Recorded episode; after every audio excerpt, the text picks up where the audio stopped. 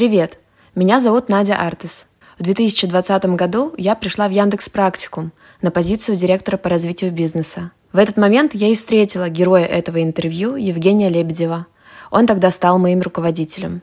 Женя был директором по маркетингу в практикуме, а я была совсем далека от IT. И момент был, ну, совсем непростой. Как за три месяца научить сотрудника развитию стартапа? Уже не получилось. Он мастер анбординга и здорового челленджинга – учит смотреть на любую задачу через призмы нескольких миров – команды, бизнеса и наших студентов. Сейчас Женя управляет практикумом в России в роли SEO. Вся наша команда очень в него верит. Недавно в одной из командных поездок мы обыграли Женю в спортивном ориентировании. Было приятно, но мы точно знаем, что в остальном Женю не обыграть. Узнайте Женю поближе. Приятного прослушивания. Женя, привет. Привет. Жень, расскажи, как твой день? Э, сейчас 4 часа дня. Расскажи, что ты уже успел сделать за сегодня. Ох, э, проснуться, позавтракать, погулять с собакой и поработать. Вот как бы кажется, вот этот кусок про поработать, он всегда максимальный, вот, но все, тут, тут все удалось, тут э, строгий график, все получается. Класс. Давай углубимся туда. Из чего обычно состоит твой рабочий день сейчас? Э, расскажи, чем ты вообще занимаешься. Ты недавно стал SEO Яндекс Практикума в России. Очень хочется понять про то, как ты видишь сейчас свою роль. Да, я до этого был руководителем маркетинга, соответственно, в практикуме сейчас отвечаю за в целом наш кусок бизнеса в России.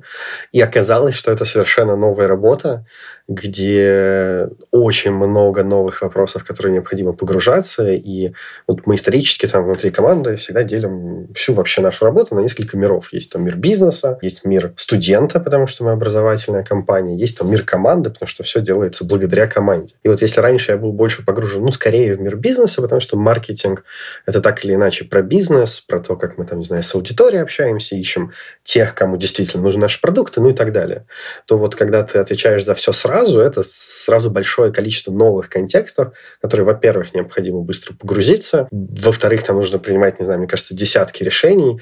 И вот у меня сейчас такой еще, наверное, процесс э, очень ускоренного погружения.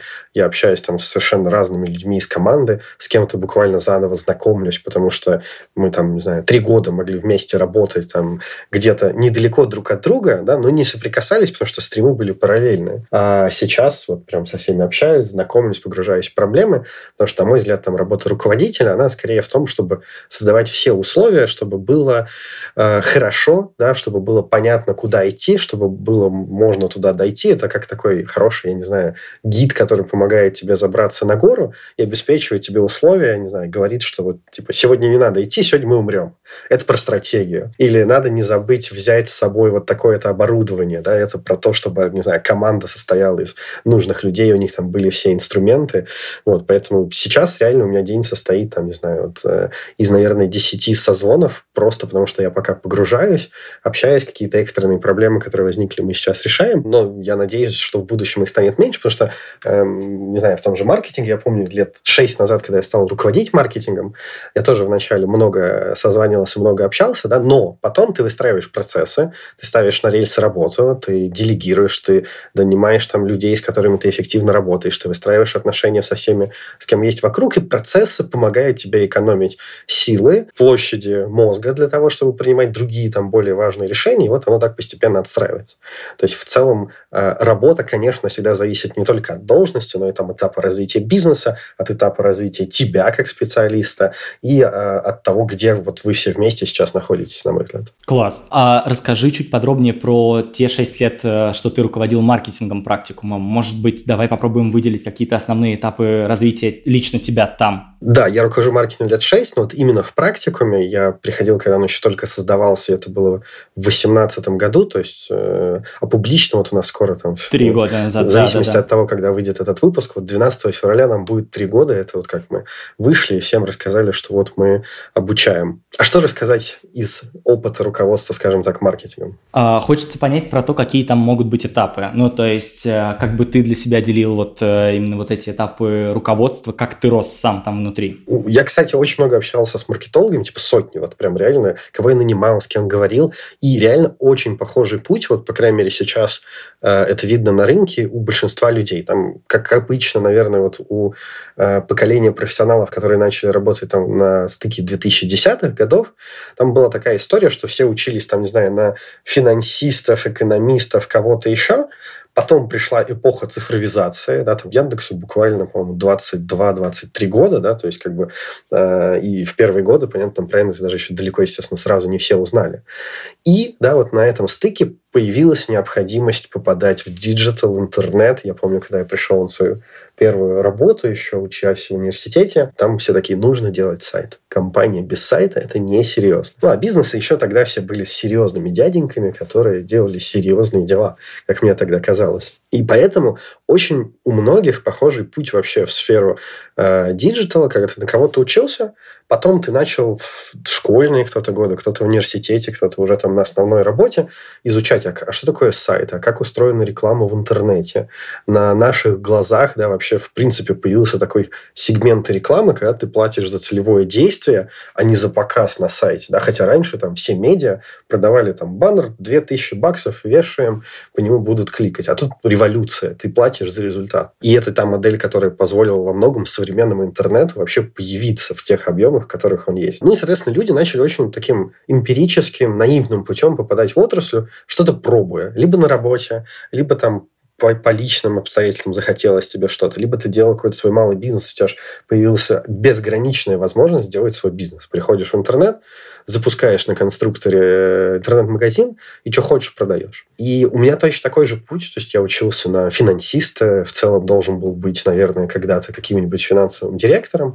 Очень хотел работать на рынке ценных бумаг, потому что мне очень это было интересно по супер наивной причине. Я думал, что это интересно, потому что это же работа с деньгами, инвестиции, компании, там, ну, довольно сложно, если относиться, ну, правильно считать там какой-нибудь, не знаю, коэффициенты капитализации к выручке всякие такие штуки. Вот, было супер интересно. Но оказалось, что я попал в эту отрасль, но начал заниматься маркетингом, потому что это было не менее интересно, и чем мне интересен был всегда маркетинг, потому что это такая социальная наука, то есть она, там нет ничего точно, ты не можешь точно сказать, что вот, да, в следующем месяце мы заработаем столько денег, смотрите, у меня же математическая формула.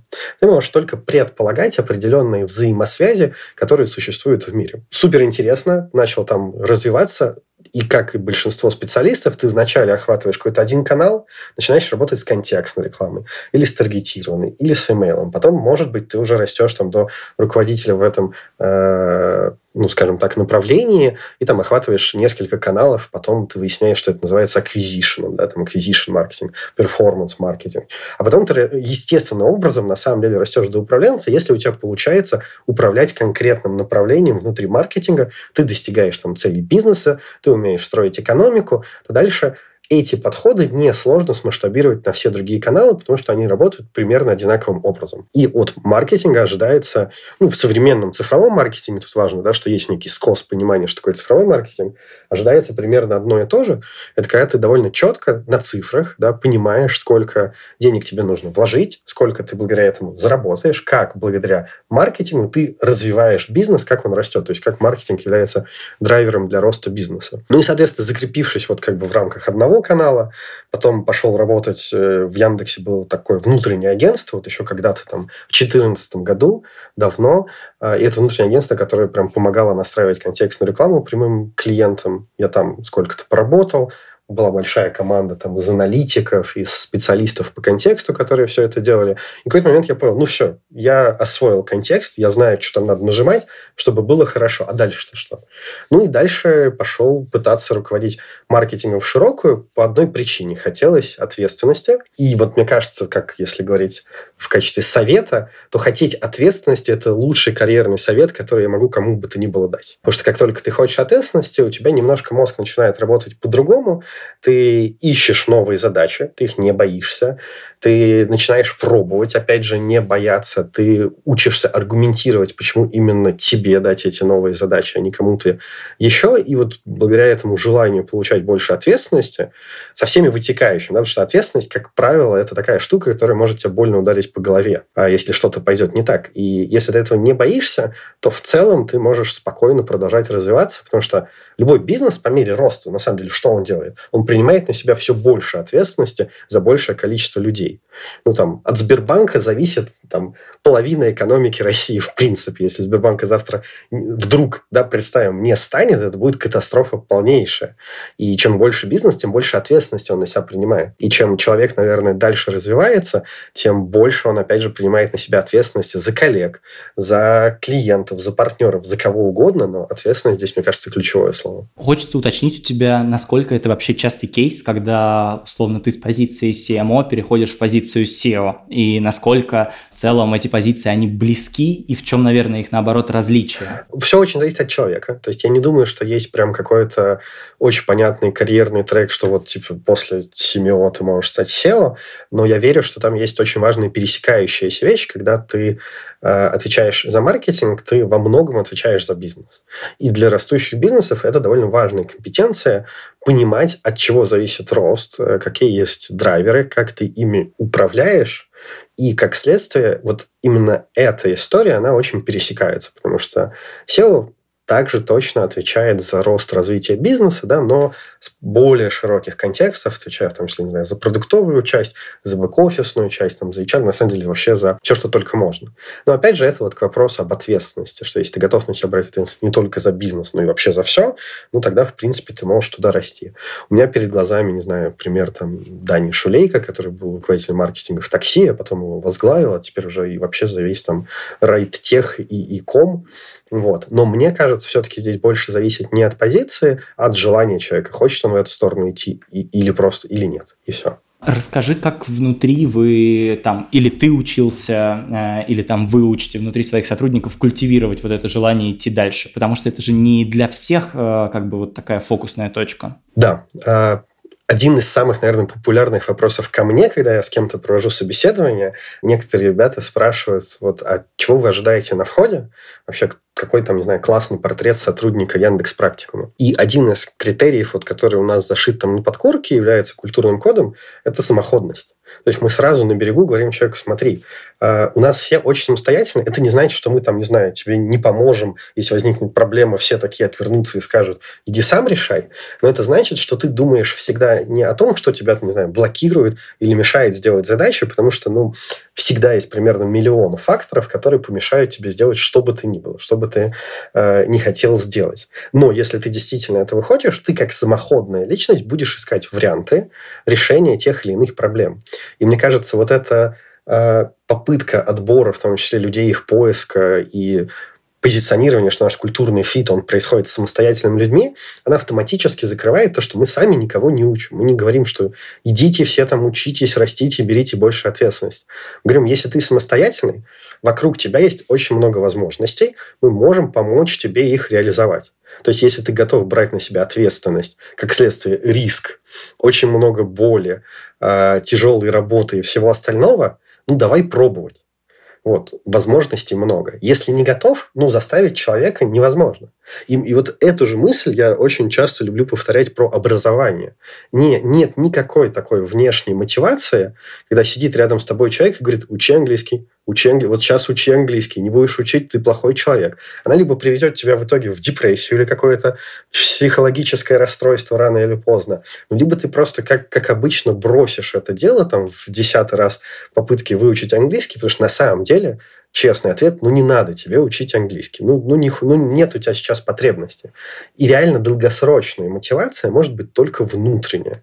Когда ты очень осознанно ответил сам себе на вопрос, а зачем ты вообще, не знаю, учишь английский, зачем ты хочешь развивать свою карьеру, да и на самом деле что угодно. Вот про любую долгосрочную вещь задай себе вначале вопрос «зачем?».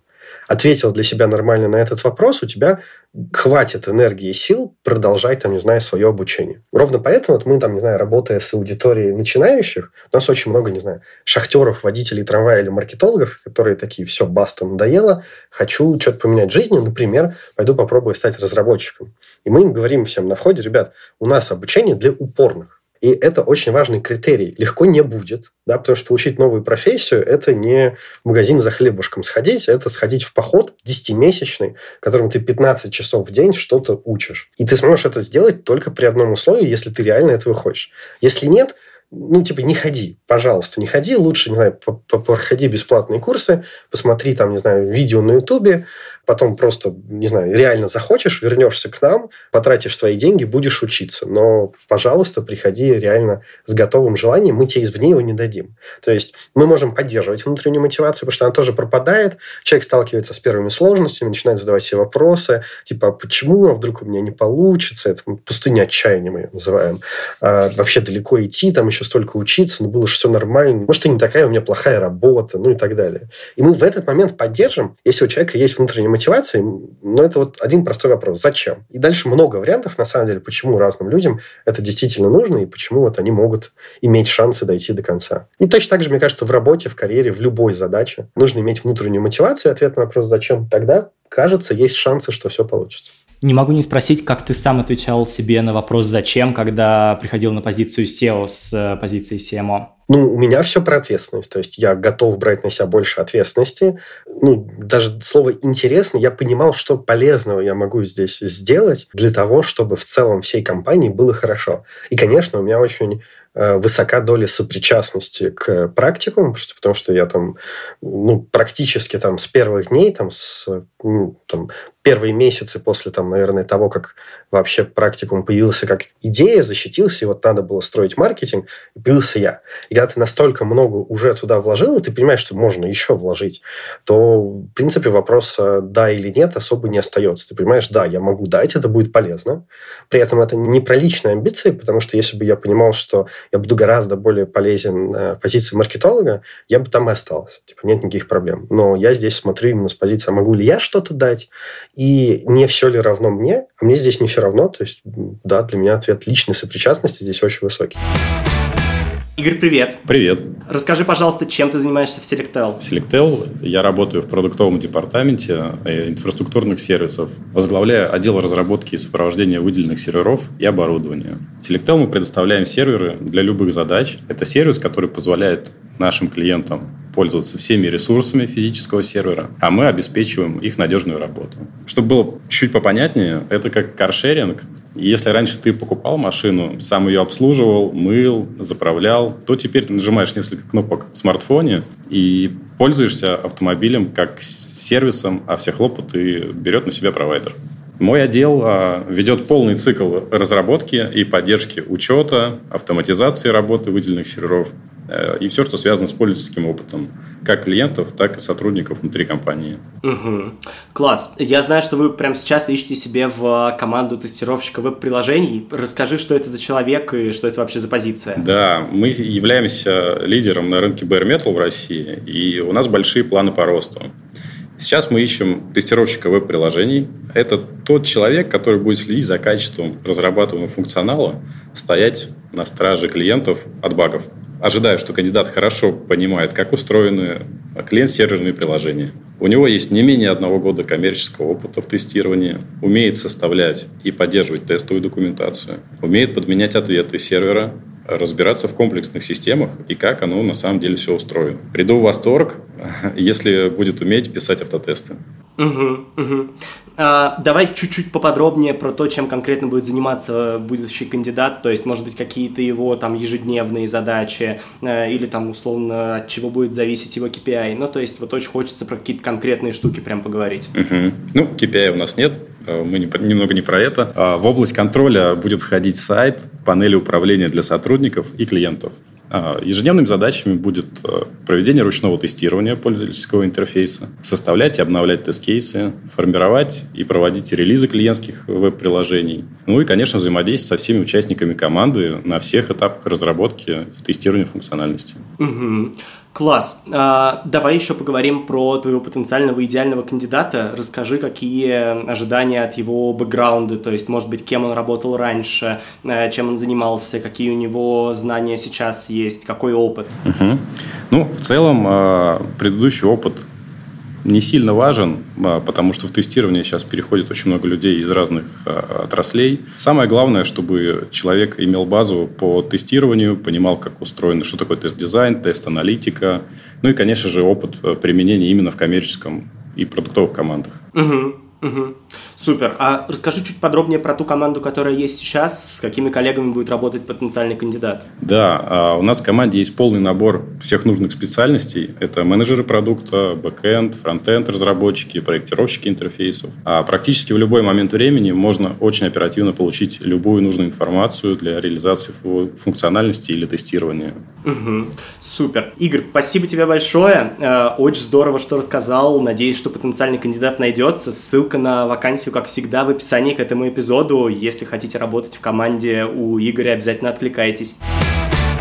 Давай поговорим, наверное, про сам практикум. Очень хочется понять, э, как ты сейчас видишь э, миссию практикума в целом. То есть вы очень много же говорите про то, что вы обучаете людей, которые раньше, ну, никак не соотносились с диджиталом. Насколько осталась эта история? Она осталась, ну, она никуда не девается. То есть, наверное, мы просто потихоньку растем в новой аудитории, да, но в любом случае ядро это все еще вот те ребята, которые сейчас не в диджитале или около диджитала, у нас на самом деле порядка 15% это около айтишники, не знаю, IT-саппорты, да, например, которые, или там редактора в IT, которые видят, что, блин, а вот разработчиками они решают какие-то более интересные задачи, может быть, пойду туда. Это ядро мы все еще для них, и само обучение мы проектируем так, чтобы реально мог прийти буквально каждый, кто понимает, что такое компьютер и как с ним работать, и пойти освоить профессию. Ну, очень важно, что этот каждый упорный с собственным ответом на вопрос, зачем вообще ему это нужно. А дальше мы идем по понятной линейке, то есть нам же очень хорошо изнутри Яндекса видно,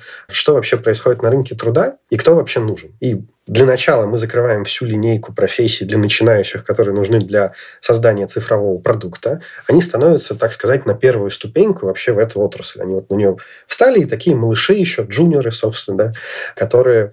М, интересно, какой большой мир, красивый, классно, а что дальше? У них возникает вопрос перед глазами, а как им дальше развиваться? И вот мы постепенно начинаем эту лестницу достраивать, строим вторую ступеньку, когда ты из джуниора можешь развиваться уже в middle специалиста, тебе нужен определенный набор навыков.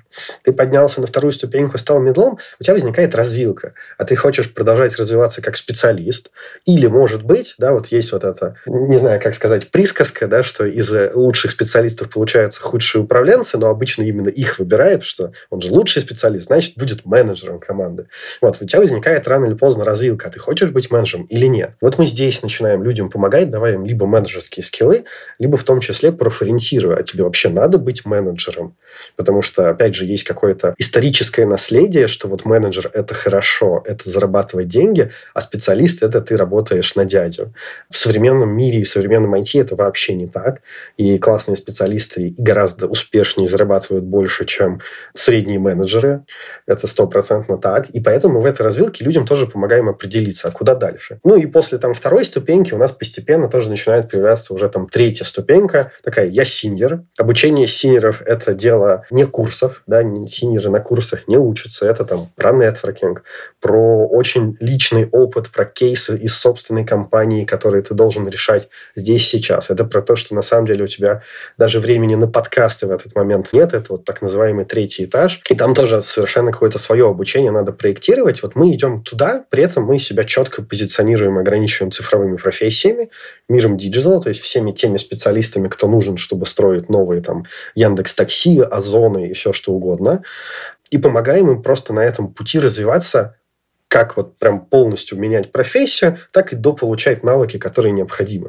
Да, вот мы в какой-то момент поняли, что ну, так или иначе, если ты идешь в цифровую отрасль, ну, тебе нужно знать математику. Особенно, если ты, там, не знаю, аналитик или разработчик. Но при этом математика для взрослых – это одно, да, вот у нас появился курс. Математика для детей, чтобы сразу была хорошая база, это другое. И это все все равно будет связано с профессиями, и то, как мы видим, постепенно цифровая экономика, ну, становится реальностью, скажем так. То есть, если еще даже 10 лет назад про это больше говорили, чем оно есть, то сегодня вот, вот мы все уже в интернете записываем записываемся по Zoom, э, совещание правительство проводит тоже удаленно, и все эти сервисы очень-очень-очень плотно входят в нашу жизнь. Ну, в общем-то, и слава богу, потому что они экономят время, упрощают жизнь во многом, но нужно много людей, которые их создают. Угу. Жень, а расскажи, зачем практикум Яндексу? ну, это бизнес. То есть, что важно, мне кажется, в Яндексе очень часто, да, так или иначе, появляются бизнесы по инициативе снизу. Не когда кто-то пришел, очень умный стратег, и сказал, надо запускать, набрали команду и запустили. Такое тоже бывает. Но бывает и обратная ситуация. Вот практикум – это пример такой инициативы снизу, когда в рамках того образования, которое Яндекс уже очень давно и на самом деле много делает, Яндекс там есть шат, много инициатив по обучению разработчиков для самих себя, появилась другая инициатива. А давайте мы будем учить любого человека в России – делать это за деньги, таким образом построив бизнес, который сам себя обеспечивает, сам на себя тратит деньги, а не берет их у кого-то, как бы выпрашивая или спонсорскую поддержку организовывая. И благодаря тому, что мы здесь построим бизнес, мы сможем нанести, как компания Яндекс, пользу там, десяткам тысяч людей. И вот ровно на, на этом месте как бы сошлось, да, есть инициатива снизу от команды, которая готова все это построить, от Миши, собственно, и Ильи, который там отвечает за весь практикум в целом, да, Миша уехал в Штаты теперь нашим американским э, коллегам, хотел сказать, помогать, будущим коллегам по отрасли, помогать попадать в IT с помощью практикума. Вот, сошлась инициатива снизу, и вот эти две истории про то, что если мы построим здесь бизнес, мы сможем быть большими и устойчивыми, и только большой бизнес может нанести пользу реально там сотням тысяч людей людей. У нас в миссии, вот мы еще в 2018 году написали, мы хотим переучить к 2025 году 100 тысяч человек, и миллиону человек дать продуктивные навыки. Не такие, которые их там успокаивают, что они чему-то учатся, а те, благодаря которым они будут, не знаю, грейды на работе повышать, там, повышение получать, что угодно. Вот, вот ровно так оно все и сошлось. Угу. Смотри, очень хочется поговорить с тобой про а, вот эту часть с упорством, насколько Яндекс практикум может а, научить человека вот этому упорному прохождению курсов, например. Ну, то есть я знаю, что в целом у очень большого количества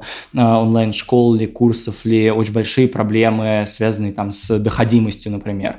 Расскажи, как вы с этим работаете?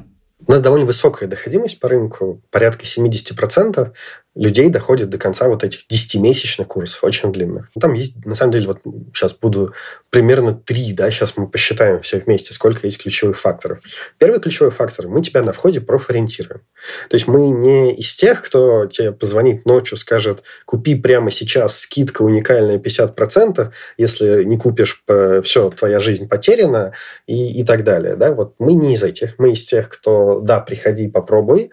Если тебе понравится, не знаю, твой мозг не сломается на JavaScript после CSS и HTML, ну, в принципе, как бы ок, класс, значит, у тебя может получиться, иди пробуй. А если вдруг не понравится, ну, иди попробуй, там, не знаю, разберись, что такое дизайн интерфейсов. То есть мы всячески только за то, чтобы человек сам понимал, что ему это ок, он здесь будет готов развиваться, потому что мы метимся в его трудоустройство, а мы не можем трудоустроить человека, который не выучился. Но это физически невозможно, волшебных таблеток не бывает. Это первая часть э, высокой доходимости. Вторая часть высокой доходимости – это очень большой объем сопровождения. То есть вот когда я говорил про то, что у человека должна быть внутренняя мотивация, и мы ее поддерживаем, это как раз относится к сопровождению. То есть процесс обучения не оставляет тебя один на один там с неизвестностью. То есть ты что-то прочитал, ты не понял. Ты можешь в этот момент написать в чатик, спросить у нашей образовательной поддержки, ребят, я вот здесь не понял, какой-то небольшой вопрос. Дальше тебя накрыл экзистенциальный кризис, ты такой, блин, может, разработка не мое. Типа, вообще оказалось, что там надо много сидеть, писать какого-то кода, он все время не работает, в 30 раз компилируешь, он опять не работает. Есть наставник, да, он тебе расскажет, типа, не знаю, чувак, сталкивался с такими же проблемами, все нормально, все поборешь. Потом ты написал какой-то код, тебе нужно у него получить обратную связь, это код вообще хороший или нет. У нас там код-ревьюер, да, человек, который как и в реальной работе будет тебе здесь на все отвечать. И рядом всегда есть куратор, который, если что, как бы тебя прозванивает в формате «ты как? Живой? Еще учишься?» И благодаря этому во многом тоже получается высокий процент доходимости, потому что на курсах больше контентных, да, то есть где меньше человека и гораздо больше, там, не знаю, видео, видео или текста, ты один на один с контентом, ну, ты такой, типа, ну, а мне не так и сильно надо, а забью-ка я на это. И все, и забиваешь. А здесь складывается профориентация, история с сопровождением, ну, и третье, ключевое, вот этот очень уверенный ответ самого человека на то, зачем ему это. И мы это, кстати, всячески подчеркиваем, в том числе внутри обучения есть блоки про то, как мы рассказываем, как будет выглядеть твоя работа, а кто будут твои коллеги. Там в допандемийные времена людей на экскурсию водили, говорили, смотри, вот в офисах люди работают. Смотри, тут э, тебя не будут ругать, если ты опоздаешь. Смотри, есть еще какие-то штуки, вот ты туда идешь. Пожалуйста, помни об этом, иначе ну, за 10 месяцев там мотивация легко может потеряться. Вот из этих трех сослагающих, наверное, и получается достаточно высокая доходимость. Угу. Жень, хочется затронуть с тобой тему в целом стресса при там, выборе в карьеры, развития в карьере в диджитал. Кажется, что в целом очень высокий уровень стресса у соискателей, очень высокий уровень неопределенности, непонятно, как искать, э, непонятно, куда идти в целом. Расскажи, э, как вы боретесь с этим внутри практикума, расскажи, как вы помогаете соискателям чувствовать себя спокойнее. Угу. А соискателем ты имеешь в виду студентам? Да, да. Ну, то есть это же потенциально в любом случае люди, которые в дальнейшем хотят либо трудоустроиться, либо э, вырасти как-то карьерно. То есть, да, да, я про студентов здесь. Ну вот э, Профориентация, на самом деле, супер сложный вопрос, потому что вот нормальной профориентации ее не существует в виде тестов да, или еще чего-то, потому что невозможно тебя сориентировать, выяснив, я не знаю, как, как ты любишь завтракать или еще какой-то абсолютно булшитный, не связанный с реальностью вопрос. И реальная профориентация – это, наверное, история про то, чтобы попробовать руками какую-то профессию, понять, из чего она вообще там потенциально состоит, что тебе там предстоит делать. И вот у нас, я тоже не скажу, что у нас есть суперская профориентация, презентации. У нас есть очень базовая, банальная, но которая дает тебе вообще представление. Во-первых, то есть первый слой профориентации – представление, а что есть, кто чем занимается, чем дизайнер продуктовый отличается от дизайнера коммуникационного. Вот есть разработчик, фронтендер от бэкендера, чем отличается? Бэкендер на C++ от Python, чем отличается? И главное в этот момент, чтобы человек еще не, у него голова не взорвалась, потому что очень много неизвестных слов. Нужно, вот ты еще вчера там, знаю, был маркетологом и не думал о том, какие есть бэкендеры, а теперь вдруг задумался, это страшно. Вот, мы даем, мы, во-первых, даем первый слой представления обо всем этом, на втором слое даем попробовать. Вот у нас в каждом курсе можно пойти и пописать код, посмотреть на реальные задачи разработчика, именно очень кейсовые да, истории, а тестировщик чем занимается. Мы говорим, ну вот представь, есть вымышленный, там, не знаю, э, продукт Яндекс, что-то там. И вот они его выпустили, вот в нем надо находить ошибки, это работает вот так, иди попробуй. Вот ты этим будешь заниматься 8 часов в день. Тебе понравилось? То вот так вот провокационно спрашиваем, ты правда этим хочешь заниматься всю оставшуюся жизнь? Если ответ да, продолжай. Если нет, пожалуйста, даже не пробуй. И вот, наверное, вот это первый слой, да, перед тем, как человек принимает довольно судьбоносное для себя решение, а хочет он вообще менять свою профессиональную жизнь или нет. И дальше в процессе обучения, как я говорил, интегрированы какие-то истории про то, как выглядит будущая работа. И ближе к концу обучения ты уже подходишь там непосредственно к карьерному треку. Там есть консультанты, которые прям рассказывают а что такое поиск работы в современном диджитале, а что ты должен уметь помимо своих профессиональных навыков, потому что то, что для нас ну, очень банально и привычно, не знаю, грамотно писать, уметь пользоваться вообще всеми видами мессенджеров на свете, не знаю, там Facebook, Slack, Telegram, и чтобы они одновременно были открыты, и ты в каждом быстро мог общаться, чтобы ты умел, в принципе, в коммуникацию такую очень понятную, какую-то адекватную, да, как минимум. Для некоторых людей это может быть чуть ли не блокером, да, или откровением про то, что такое нужно делать. Про быть готовым, там, не знаю, быть на связи и прочее. И вот карьерные консультанты, они как раз помогают э,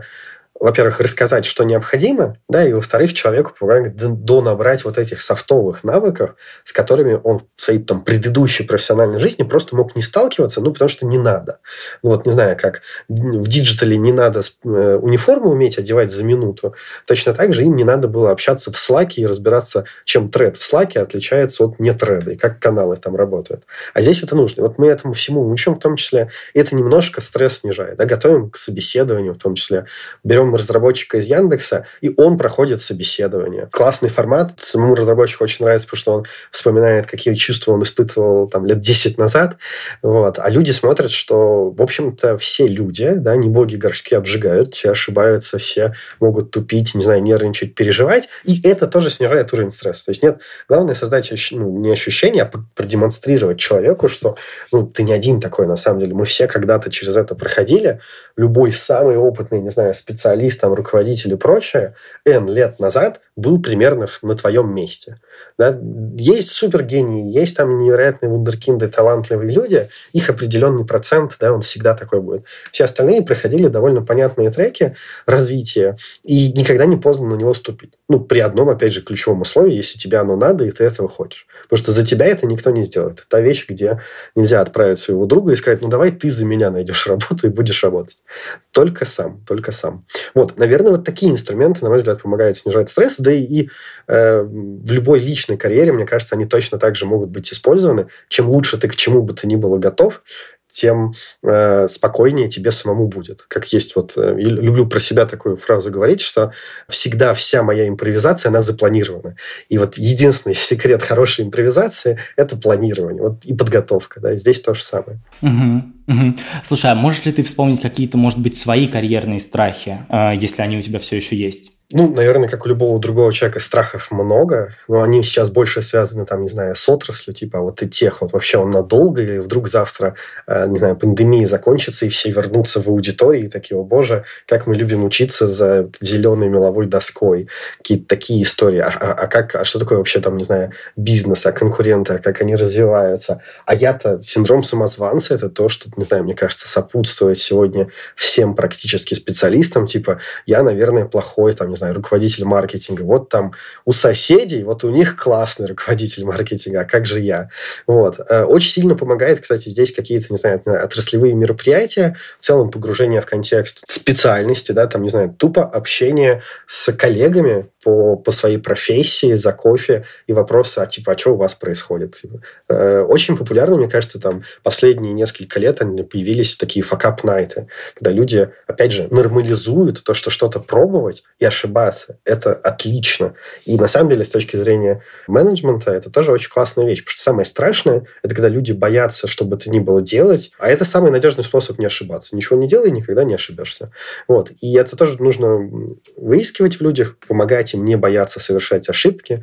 Возвращаясь, кстати, вот второй поинт культурного кода практикума, это важно не бояться совершать ошибки, и никто никогда не шеймит за ошибки. Вот мы можем, не знаю, быть недовольны, если человек вообще ничего не делает, и он парализован, да, страхом каким-то, но совершенно никогда, наоборот, очень круто, если мы что-то попробовали, вообще не получилось, мы такие, ё-моё, все не так. Типа, супер, мы это положим в коробочку знаний, и благодаря этому продолжим дальше развиваться.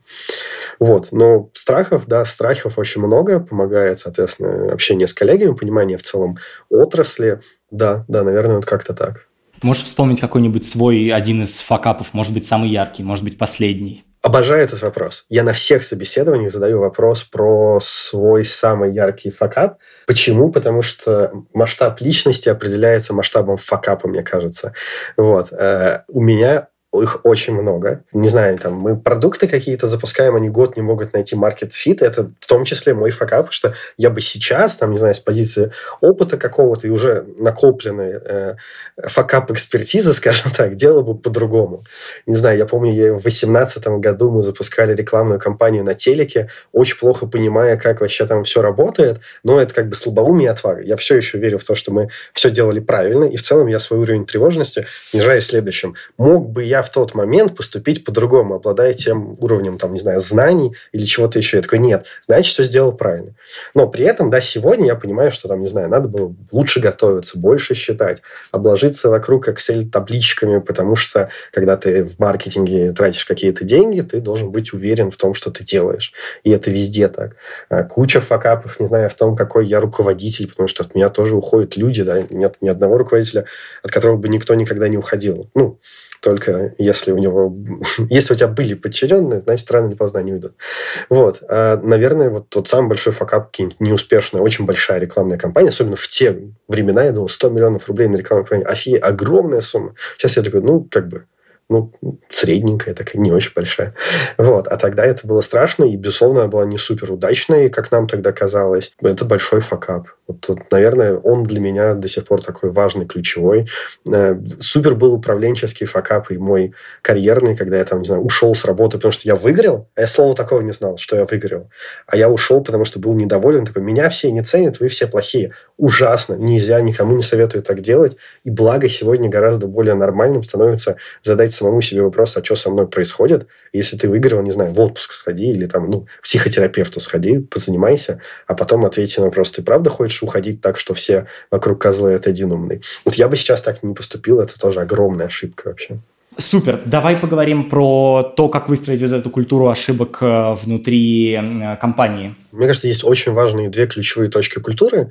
Это то, кого ты нанимаешь на работу, да, и, соответственно, очень много зависит от э, того, как к этому вопросу относятся, а, нанимающие менеджеры, б, менеджеры в принципе как таковые, потому что культура чаще всего идет в компанию через именно этих людей, ну и дальше там, не знаю, вот как бы не очень люблю иерархичное представление, но тем не менее, да, культура, она все равно немножко сверху вниз. И, грубо говоря, если, э, не знаю, представим руководитель маркетинга такой, типа, ребята, ошибки недопустимы, каждый, кто делает ошибки, будет уволен завтра, я не представляю, что сотрудники у такого руководителя такие, а, все нормально, будем ошибаться. Это он прикалывается, шутит. Это невозможно, да, то есть вот эта толерантность к ошибкам и, в принципе, построение всей жизни компании, отношения к задачам через то, что давайте пробовать, давайте делать. Она строится только через руководителей, через постановку задач, через найм, соответственно. Вот. При этом, мне кажется, очень важно, что м, тут можно далеко уйти в этой толерантности к ошибкам, в ту сторону, что, а давайте вообще делать, что хотим, не управляем и так далее. Да? И там все равно есть свои правила. То есть мы, во-первых, это набор гипотез, которые ты проверяешь. У этого процесса есть определенные критерии. Ну, например, там должны быть цифры, там должно быть заранее описание, что мы считаем хорошим экспериментом, что мы считаем плохим экспериментом, экспериментам. Там должно быть э, ограничение, как в инвестициях стоп-лосса, что мы не тратим на эксперимент больше, чем X денег, потому что его масштаб, в принципе, такой, что он никогда не позволит иначе это купить мы всегда их фиксируем, прозрачно проговариваем и не боимся да, говорить об этих экспериментах, даже если они неудачные, потому что это все опыт. И кажется, сегодня там в цифровой отрасли компании друг от друга э, в первую очередь, вот особенно в новых отраслях, типа тех, очень хорошо видно, в итоге выиграют на длинной дистанции те, кто умеет быстрее опыт приобретать и дешевле это делать. Вот э, ошибайся быстро, да, вот есть, по чуть ли не книжки на эту тему уже, просто потому что в том мире, в котором мы сейчас живем, э, в тех продуктах, которые мы делаем, которые про что-то новое, они что-то меняют, их до этого таких не было, ты никогда не знаешь правильного рецепта. Его просто нет. Ты должен его изобрести. И это подход к тому, как здесь можно просто быстрее делать. Но при этом мы можем себе это позволить, потому что это как бы безопасно. Очевидно, что в медицине ты не можешь пойти экспериментировать на людях там до посинения. Мол, ну, убили одного человека, но зато быстро. И теперь знаем, что так не работает. Так нельзя. Да? Мы же себе, там, не знаю, в каких-то маркетинговых экспериментах или в том, как строить IT-часть, можем себе такое позволять. И как следствие мы быстро понимаем, что работает, что не работает. Угу. Расскажи, как ты сам учишься, и там учишься ли ты на ошибках, как у тебя вот это вообще, из чего состоит твой вот этот круг обучения? Ну, мне кажется, ошибки ключевой, и в какой-то момент я понял, что я должен учиться не на своих ошибках, а на чужих. И поэтому вот э, во всех собеседованиях, которые я провел за последние три года, я всегда спрашивал, какие у вас ошибки, что вы сделали не так. Я очень люблю, не знаю, тот же Epic Growth, где очень много кейсов про успешный успех, какие мы молодцы, мы вот так все хорошо сделали, но есть достаточное количество количество того, э, когда люди рассказывают про свой опыт, с призмой мы пробовали N штук, у нас они не сработали, поэтому, поэтому. Это очень классная концептуализация, которая позволяет э, на себя ее примерять, и, как следствие, отвечать на вопрос, а что бы я попробовал, а что бы хорошо сработало, что бы не очень хорошо сработало.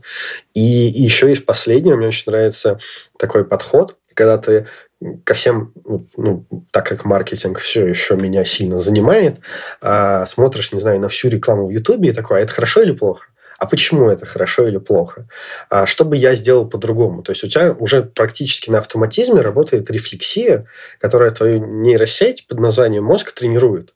И ты сам для себя отвечаешь на вопрос, как бы ты делал, что есть хорошо, и в какую бы ты сторону двигался.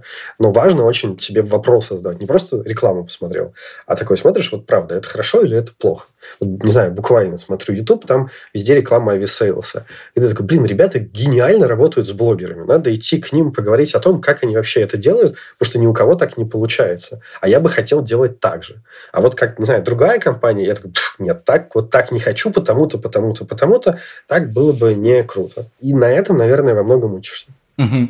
Расскажи, насколько практикум сейчас а, может давать а, вот тот же опыт вот этого обучения, то, о котором ты рассказываешь, когда ты за счет кругозора можешь начинать чему-то учиться? Ну, мы на такую аудиторию, да, людей, которым необходимо учиться на, там, не знаю, уже чужих ошибках и каких-то очень э, выколотых и редких кейсах, скорее сейчас не работаем, да, то есть наше ядро все-таки еще начинающее, для которых существует очень понятный набор объема знаний, которые они должны в себя э, забрать, знать, чтобы чему-то научиться. Я вот там, не знаю, 7 лет назад, помню, учил питон, ездил по утрам в метро с Кунцевской и сидел с учебником. Тот толстый, блин, учебник, ты читаешь, учишь питон по книжке, без компьютера рядом. Это ужасно. Это просто идиотизм, я так считаю, сейчас. А, и мы, конечно, вот, да, а сегодня ты учишься в практикуме, у тебя тренажер, ты пишешь код, тренажер тебе говорит, ты здесь ошибся, ты такой, ага, я понял, потом ты выучил, как писать этот код, пошел делать свою собственную самостоятельную практическую работу, тебе живой человек объяснил, где ты не прав. Ты такой, все, я все понял, спасибо большое, очень удобно, очень наглядно, этот объем знаний в себя вобрал. И, конечно, если я там вернусь все-таки к этому вопросу и продолжу учить питон, то это будет супер, и практика мне очень поможет. Но помочь мне там, не знаю, решить кейсы, как сделать э, лучшие на свете, не знаю, интеграции в Ютубе, ну, вряд ли мне кто-то, кроме вообще меня, в состоянии помочь в принципе. Угу, угу. А, правильно ли я понимаю, ну то есть до этого же ты сказал о том, что практикум идет в сторону обучения синьоров? Да, ну мы пока это учимся, я поэтому мы, мы туда идем, да. мы легли mm-hmm. уже, даже поползли в нужном направлении. Но пока очень рано, чтобы это ни было, там, говорить, не знаю, буквально там еще только в феврале первый курс стартует, мы будем учиться на этом курсе, в том числе учить. Э, не знаю, с партнерами мы это делаем. И поэтому как бы вот я здесь не говорю никогда гоп, пока не перепрыгнем. Вот перепрыгнем, будем говорить. Мы в этом смысле очень скромные. Мы, пока у нас не было первой тысячи трудоустройств начинающих, мы очень осторожно говорили, что мы умеем трудоустраивать. А я как маркетолог, я всегда такой писал, типа, ребят, смотрите, уже 300 трудоустроили, давайте, давайте, маркетинг делаем, классно. Они такие, не-не, рано. Я такой, блин, ну уже 600, типа, ну пора, давайте, типа, как же. Нет, ждем тысячи. Я вот сразу вспоминаю старинную прекрасную рекламу банка «Империал» до первой звезды нельзя. У нас также. Вот, до первой звезды нельзя, пока нет подтвержденных результатов, мы об этом не рассказываем. Но когда они есть, мы пошли там, не знаю, в вышку, э, они провели нам пуб- аудит э, публичный, прозрачный, сказали, да, вот честный процент, мы сами пообщались со всеми выпускниками практикума, они вот так трудоустраиваются, там сейчас уже 78%. И после этого я уже там, типа, все, теперь везде об этом рассказываем, больше не стесняемся. По одной простой причине. В образовании и в его маркетинге, и в бизнесе репутация – это самое важное, что у тебя в принципе есть. Я не знаю, как вы, да, но вряд ли мы с вами, там, не знаю, в Стэнфорде учились или в Кембридже, но мы о них что-то слышали, и говорят там неплохо. Но мы же сами не учились, мы не пробовали этот продукт. А для образовательных продуктов репутация – это примерно вообще все, что у тебя есть. Раньше она зарабатывалась буквально, там, не знаю, столетиями-десятилетиями. Сейчас ты должен это делать быстрее и можешь, да, благодаря цифровому миру, информация быстрее распространяется. Маркетинг стал немножко другим, да, он более массовый, он дешевле гораздо, чем это было там 40 лет назад. Но при этом принципы и фундаментальность никуда не пропала, то есть репутация тебе все еще очень важна. Угу. Жень, у меня, наверное, один из последних вопросов к тебе. Расскажи, есть ли у тебя там сейчас или, возможно, раньше какой-то человек, который бы тебя наставлял, кто-то, кого ты считал бы своим ментором? Очень интересно, э, если есть, то какого типа вопроса ты с ним обсуждаешь? У меня нет. При этом это супер классная тема. Я вот всем ребятам, с кем я непосредственно работаю и чьим руководителем я являюсь, всегда говорю, типа, найдите себе ментора. Но я вот из тех, кто любит раздавать советы, а сам им не следует. У меня нет такого человека. Я думал об этом несколько раз, даже хотел, но в итоге я скорее остановился на том, что я периодически общаюсь там с разными людьми, прихожу вот там, не знаю, к коллегам по рынку, и для меня, как для жуткого интроверта, там в какой-то момент это было самым вообще тяжелейшим испытанием пойти написать незнакомому человеку, про которого я еще и думал, что, блин, ну это же там типа очень занятой там руководитель, там бла-бла-бла, а, договориться о встрече, сходить на эту встречу, но сходив на несколько встреч, я понял, что это очень помогает, опять же, э, поменять собственную картинку на мир, на работу, да, на свою профессиональную область, потому что ты смотришь на нее из очень своей искаженной призмы того, какой ты человек, какую работу ты выполняешь, а мир гораздо более многогранен, он бесконечно многогранен, и смотря на одни и те же вещи разными глазами, ты начинаешь просто-напросто задумываться о тех вещах, о которых бы ты раньше просто не думал, и, и как следствие у тебя даже шанса не было что-то в своей работе изменить. И вот пока я придерживаюсь того же способа, то есть просто хожу к разным людям, не знаю, напрашиваюсь на кофе, пью с ними этот кофе, задаю какие-то вопросы, они мне что-то задают, и вот э, для меня отчасти вот это такое менторство. Ну и, конечно, каждого своего руководителя я, наверное, тоже воспринимаю как такого наставника-ментора, и, и глядя на них учусь. И в целом тоже, если уж, там, не знаю, я пытался давать какие-то советы, один из тоже таких советов, очень важно, глядя на других людей, попытаться встать в их позицию и ответить самому себе на вопрос, а почему они решили вот так, а не иначе? И тогда ты начинаешь у них учиться, а не считаешь, я не знаю, там, дураками, идиотами, я один самый умный, вот, а про- просто вот очень мысленный эксперимент. Даже если они, там, не знаю, 100 миллиардов раз не правы, а почему они так решили? А какие у них могут быть предпосылки? Хорошо, а что бы ты решил в этой ситуации?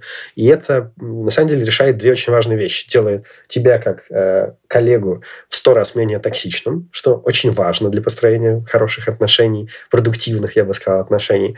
И э, ты на этом тоже учишься. Ты учишься, опять же, за чужой счет. Ты смотришь, как другие люди работают, как они принимают решения, и что-то, что хорошо у них, ты можешь себе забрать.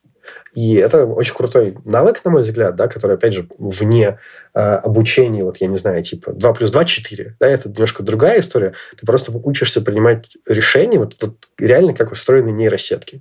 Они же не учатся по учебникам, они учатся, типа, вот это одно, это кот, это собака, это кот, это собака. Так миллион раз, все, научились определять.